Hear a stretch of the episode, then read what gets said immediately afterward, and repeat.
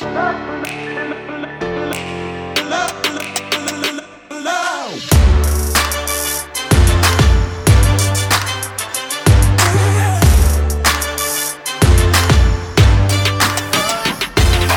to another episode of Hitting Pay Dirt by Impact Sports. I'm Alex Beaudry, and once again for this Thursday episode, I'm all alone. Mike will be back with us this weekend as we conclude our trip around the league with the NFC East. And then we'll be turning our focus to playoff scenarios as we get ready for uh, the playoffs, Super Bowl, and then we enter the long, dark time that is the NFL offseason. And we'll have plenty to talk about, as the NFL always has plenty to talk about in terms of free agency, who's on the move, what teams should do with certain players, and then it'll be primarily draft talk as we approach the end of April. So enjoy football while we have it. It won't be here for too much longer. It's hard to believe that it's already, you know, two weeks left in the regular season and then playoff time. So enjoy it. I know a lot of people give grief for those Jets Jaguars games, but you're going to miss football. So soak it all in. Also, good luck to everyone like myself who is playing for a championship this weekend in fantasy football. Hopefully, y'all have good luck. Hopefully, your star players all avoid COVID, which is getting harder and harder, it seems. Um, so stay off those COVID reserve lists and good luck this week.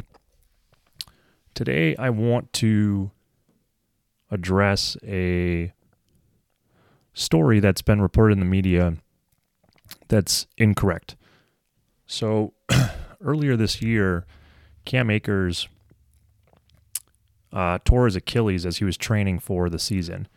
Um, the Achilles injury was obviously very serious, and he was placed on injured reserve prior to the season. Now, luckily for Cam, he's been able to return just five months after his injury, which is, quite frankly, incredible. Um, so, hats off to his training staff and everyone who's got him ready to return.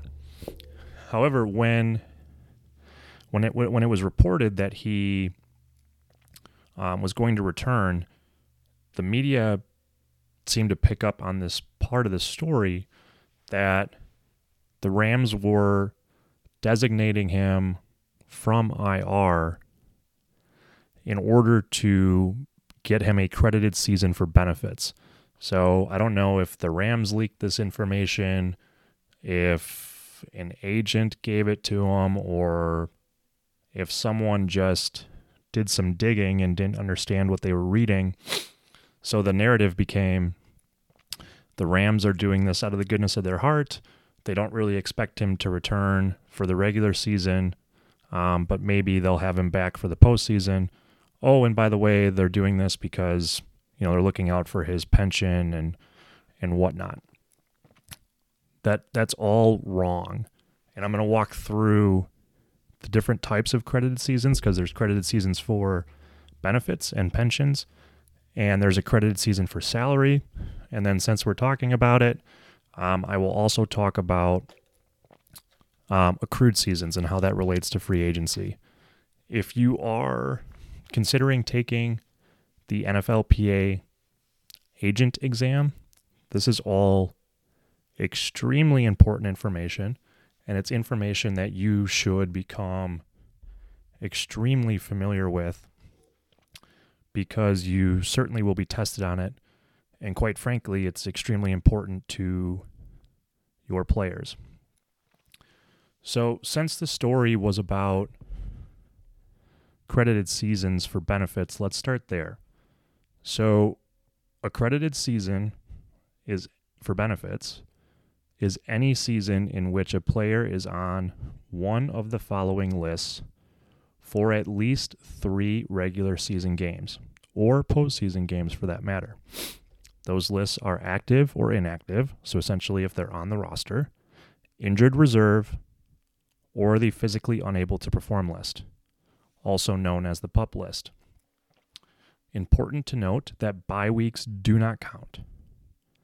So let's say, for example, you have a player who was on one of those lists for weeks one and weeks two, but then was cut they would not qualify for a credited season for benefits.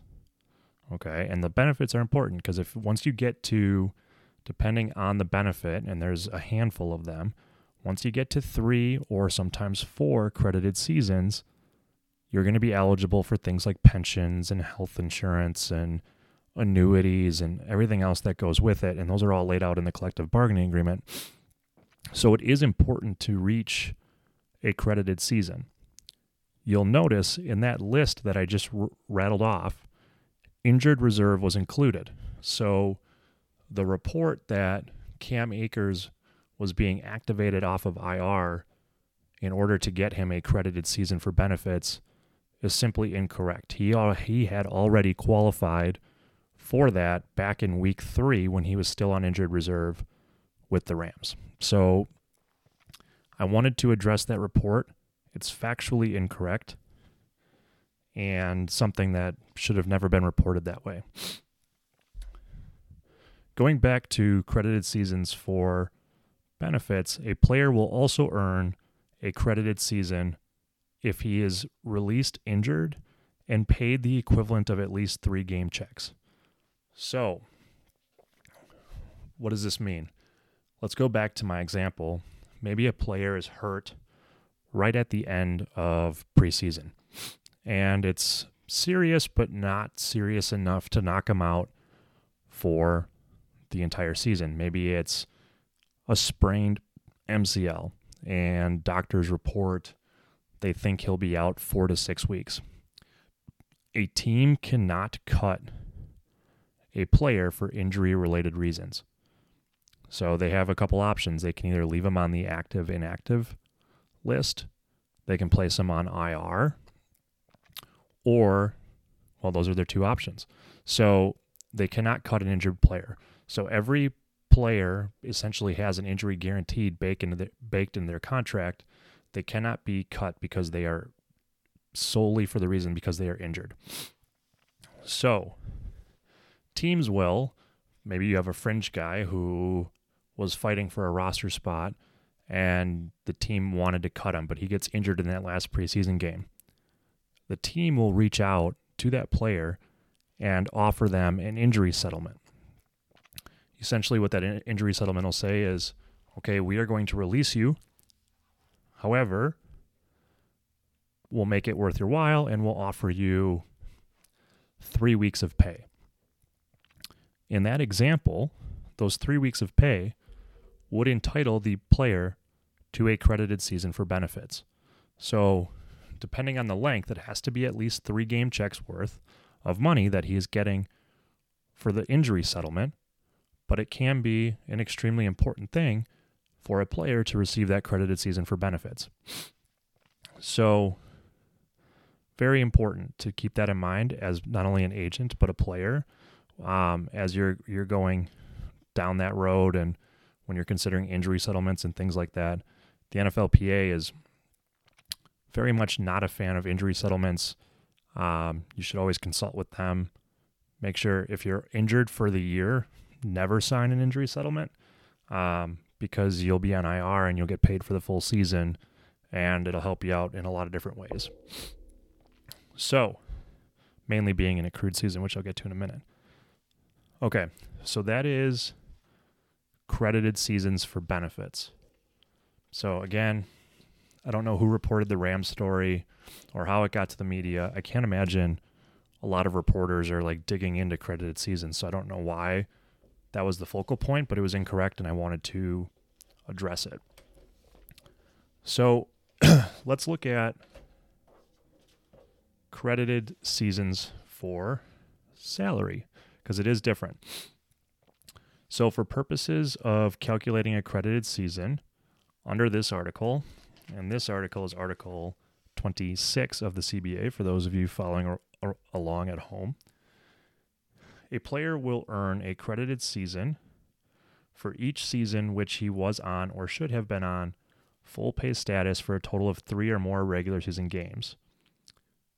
But these do not include games for which the player was on the exempt commissioners list, physically unable to perform list, or the pup list, as a result of a non football injury.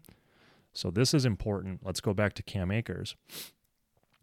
If he was training, I don't know, CrossFit in some garage gym, wherever he spends his off seasons, and it wasn't part of a team training facility, and he hurt himself, he would have started the season on the pup list due to a non football injury. He got hurt doing something technically he wasn't supposed to be doing, even if it's training related. Maybe a guy gets in a motorcycle accident. Um, there was a player from the Denver Broncos who got injured training in the off season. This was last year due to COVID. He was training on his own, also got hurt, and because it was a non-football injury, the Denver Broncos voided his contract. So, you know, as players are considering their off-season workouts routines, they need to be very careful because if they're unable to perform come training camp time, they fail their physical due to a non-football injury, it can have some pretty severe consequences. Back to the list here. Um, so the reserve pup list due to non-football injury is the second one. Practice squad does not count. Or this is the important one, a club's injured reserve list. So for credited seasons for salary purposes are important specifically for league minimums. So this is on page 171 of the collective bargaining agreement. There's a chart that outlines every minimum salary. So for 2021, a player with zero credited seasons, the league minimum is $660,000. If you have one credited seasons for salary, that number is 780,000.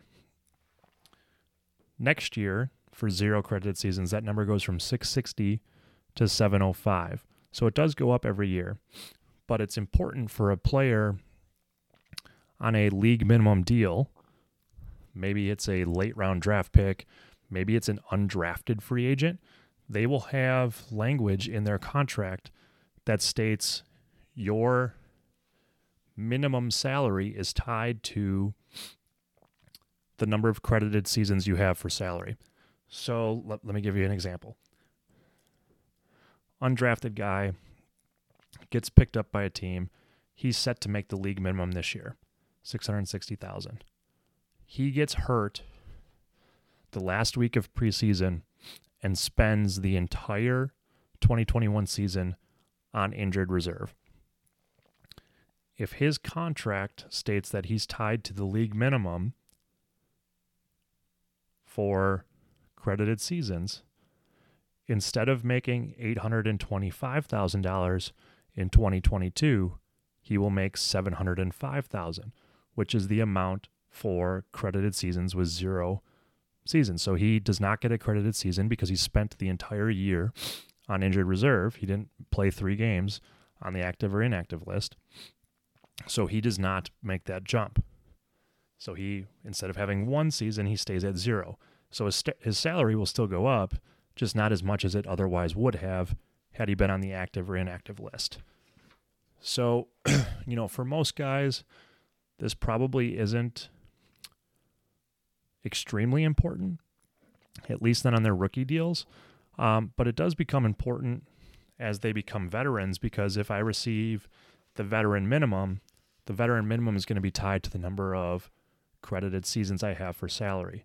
So if you have a guy who's constantly on IR, you know, it may be hard for them to get a contract anyway, but it's also going to be tied to their number of credited seasons on where they may sign and what the corresponding league minimum will be. So, the big difference between credited seasons for salary and a credited season for benefits is that for benefits, injured reserve counts. For salary, it does not. Okay. So, those are the big differences. Um, maybe that's where the confusion came in for Cam Akers. Again, Cam was a second round draft pick, so I don't believe his salary is going to be tied to, you know, credited seasons in year three um, next year. You know, if it is, I guess he's going to make it because he's going to be active for the last three games. Maybe that's what they were trying to say. um, but it really has nothing to do with his pension. So that is credited seasons. Somewhat related is the concept of accrued seasons.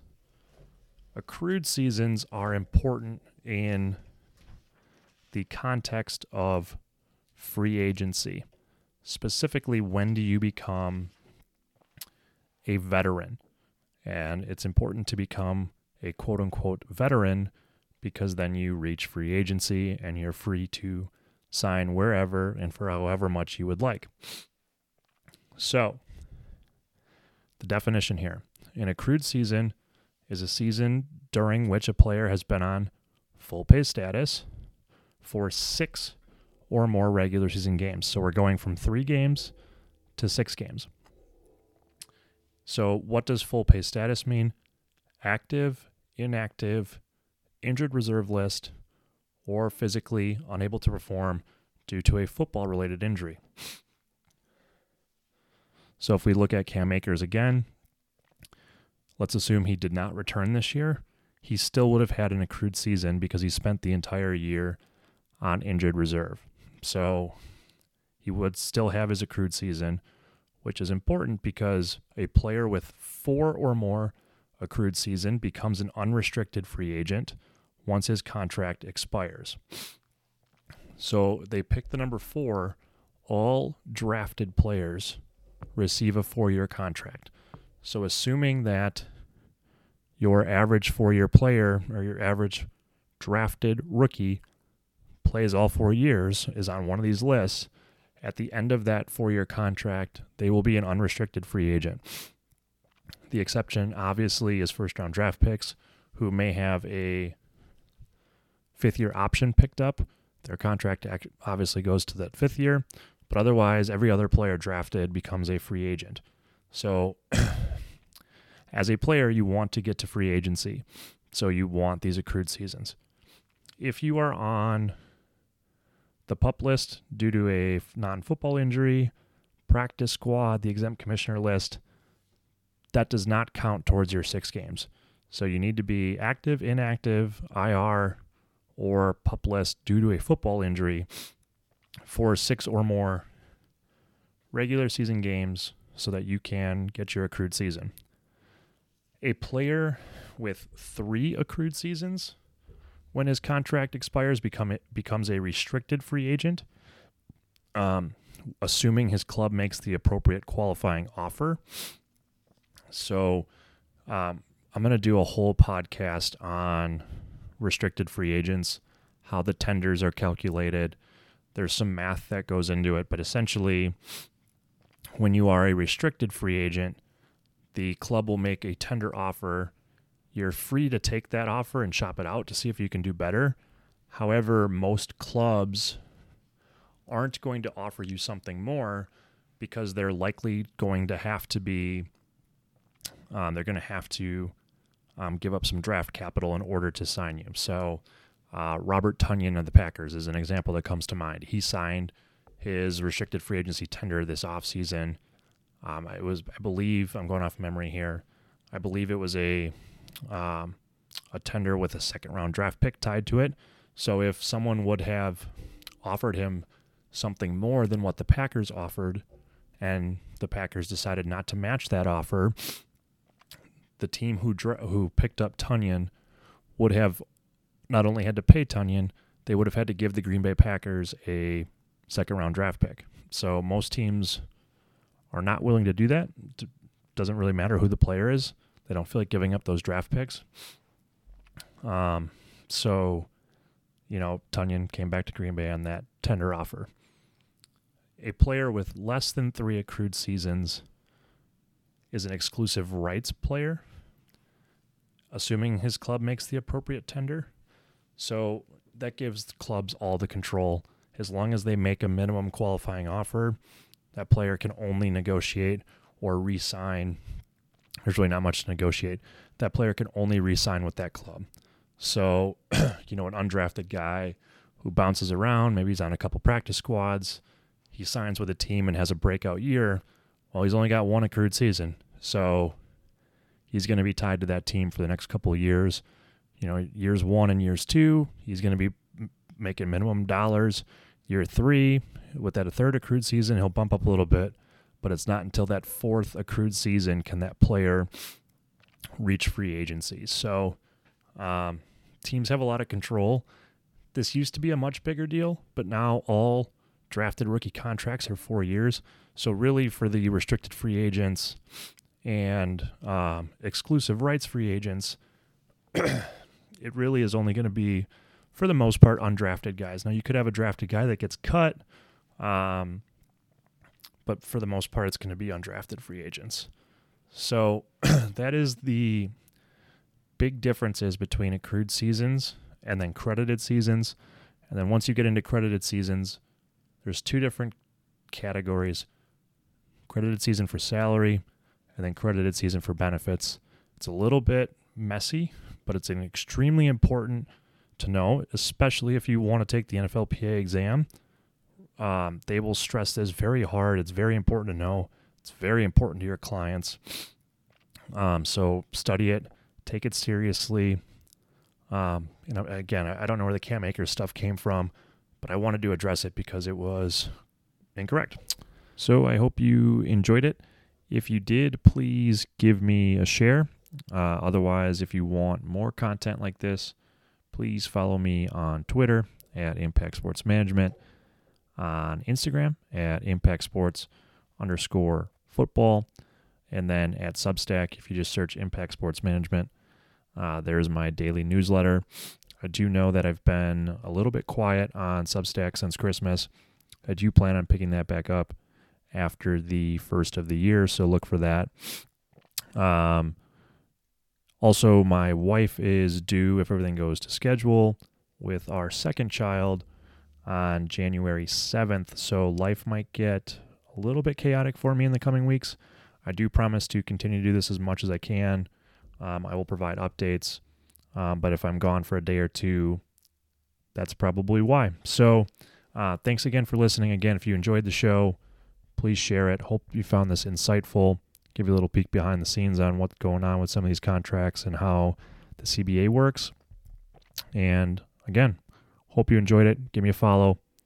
And I will talk to all of you this weekend back with Mike Corwin as we dive into the NFC East. Thanks again.